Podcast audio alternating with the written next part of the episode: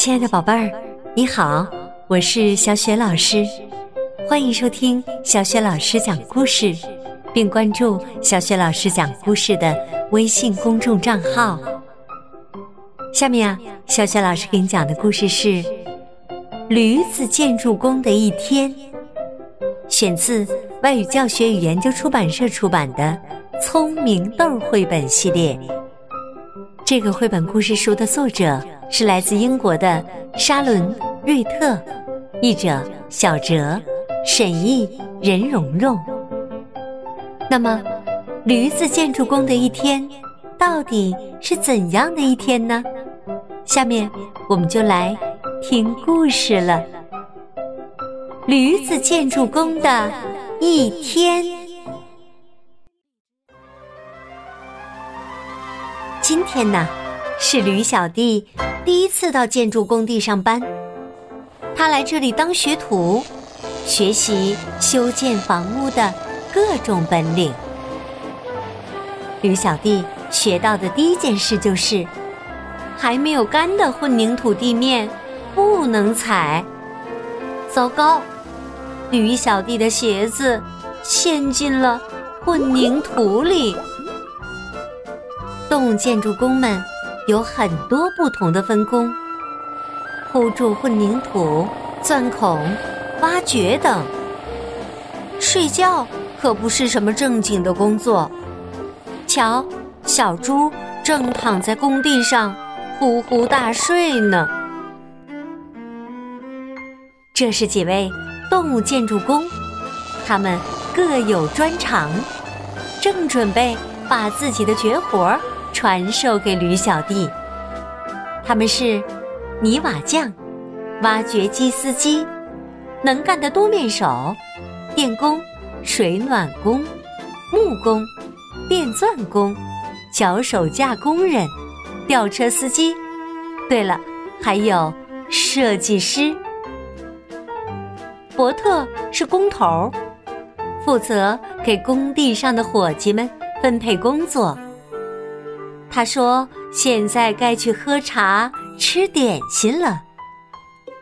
这些是动物建筑工们最爱吃的点心，有奶油曲奇、骨头饼干、匠心曲奇、粉色威化、巧克力饼干。动物建筑工们正在为企鹅一家修建新居，这将是一座梦想家园。”房子由设计师设计，他来决定把房子盖成什么样子，以及门窗开在哪里。企鹅一家要求，他们的梦想家园必须配备如下设施：有高低床、屋顶游泳池、厨房水槽、沙坑、溜冰场、旋转滑梯。超级大冰箱还要至少两个卫生间。可是设计师说，要把这些设施都装进一座房子里，会是一件令人超级头疼的事。驴小弟发现，原来修建房屋要经过很多个步骤。第一步。乌龟和牦牛要清理地面，确保其干净平整。第二步，打地基，地基修建在房屋的下面。青蛙们负责挖坑，犀牛则负责向坑里灌满混凝土。第三步，河狸在地基上修建围墙。第四步。木工美洲驼为房屋安装地板。第五步，给屋顶铺上瓦片。这项工作通常由雪貂负责。不过，企鹅一家不需要屋顶，因为他们要修建屋顶游泳池。第六步。章鱼手脚麻利的装好门窗。第七步，屋子里还要布好电线线路，这样才能使用电器。第八步，还得铺设水路管道，这样屋子里才有自来水。第九步，由蜥蜴们在墙上抹泥子，让墙面变得光滑美观。第十步，由刺猬们粉刷装饰，梦想家园就竣工了。驴小弟迫不及待的想要上手干活儿。他先是跟河狸学砌墙，河狸说。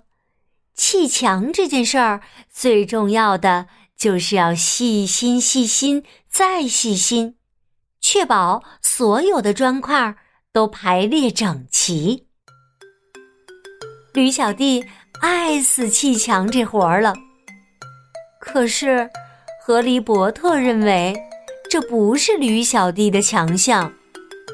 接下来，驴小弟准备试试操作。重型机械开推土机尤其好玩砰！驴小弟开着推土机，把河里刚刚砌好的墙给撞坏了。驴小弟虽然不善于砌墙，但拆掉它们还是很在行的。只可惜呀，这并不是大家希望看到的。一转眼，驴小弟又开起了倾卸车，把里面的东西哗啦哗啦的倒出来，工友们都被埋住了。倾卸车居然能装下那么多碎瓦砾，可真是不可思议呀！伯特认为，只要是有轮子的机器，驴小弟最好都别碰。现在是管道试水时间，大家都觉得这场面可有点失控。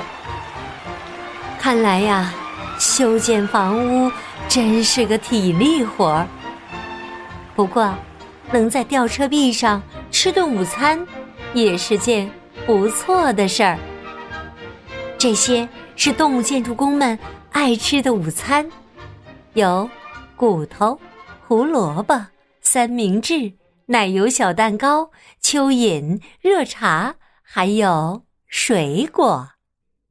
企鹅一家偶尔会来工地转转，监督一下工程的进展。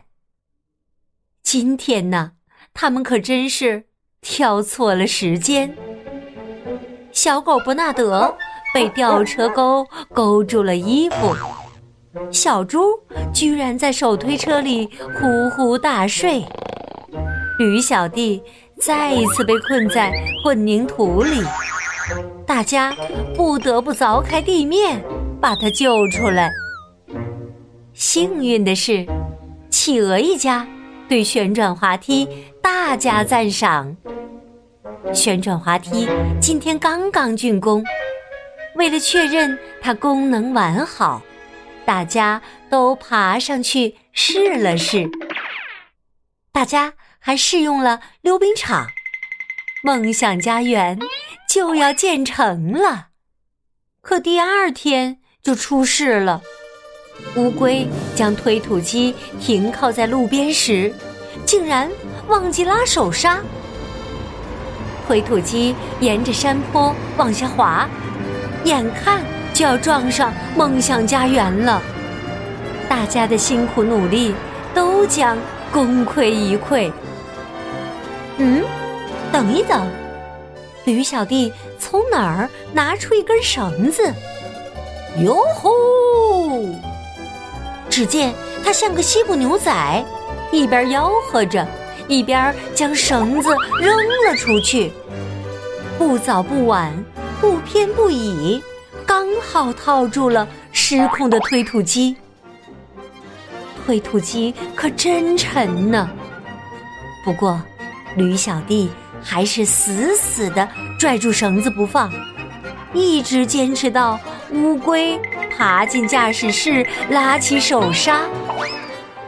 这一下啊，驴小弟终于发现自己的专长了。他的力气超级超级大。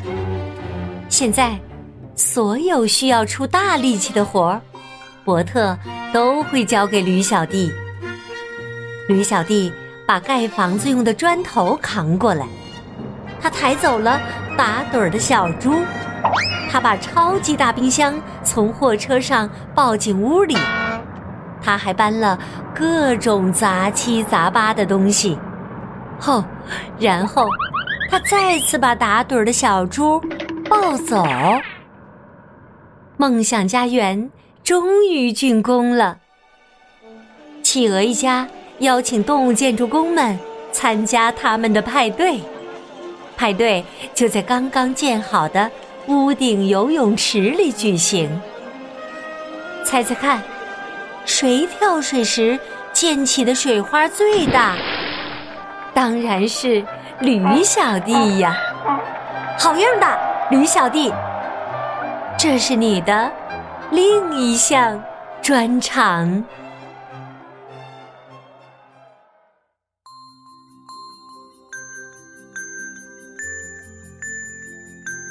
亲爱的宝贝儿，刚刚啊，你听到的这个故事是小雪老师为你讲的《驴子建筑工的一天》，选自外语教学与研究社出版的《聪明豆》绘本系列。聪明的宝贝儿，下面呀，又到了小雪老师提问的时间啦。梦想家园竣工以后，企鹅一家邀请动物建筑工们参加他们的派对。那么派对是在哪里举行的呢？如果你知道问题的答案，欢迎你通过微信告诉小雪老师。小雪老师看一看哪一位宝贝故事听得最认真，记忆力最棒，是最聪明的宝贝儿。对了，小雪老师的微信公众号是“小雪老师讲故事”。另外呀，宝贝儿。你也和小雪老师一样，非常喜欢讲故事，希望有更多的人能听到你讲的故事。可以参加小雪老师讲故事微信公众平台上正在举办的微信故事小主播活动，小雪老师在微信上等着你哦。好了，宝贝儿，再见。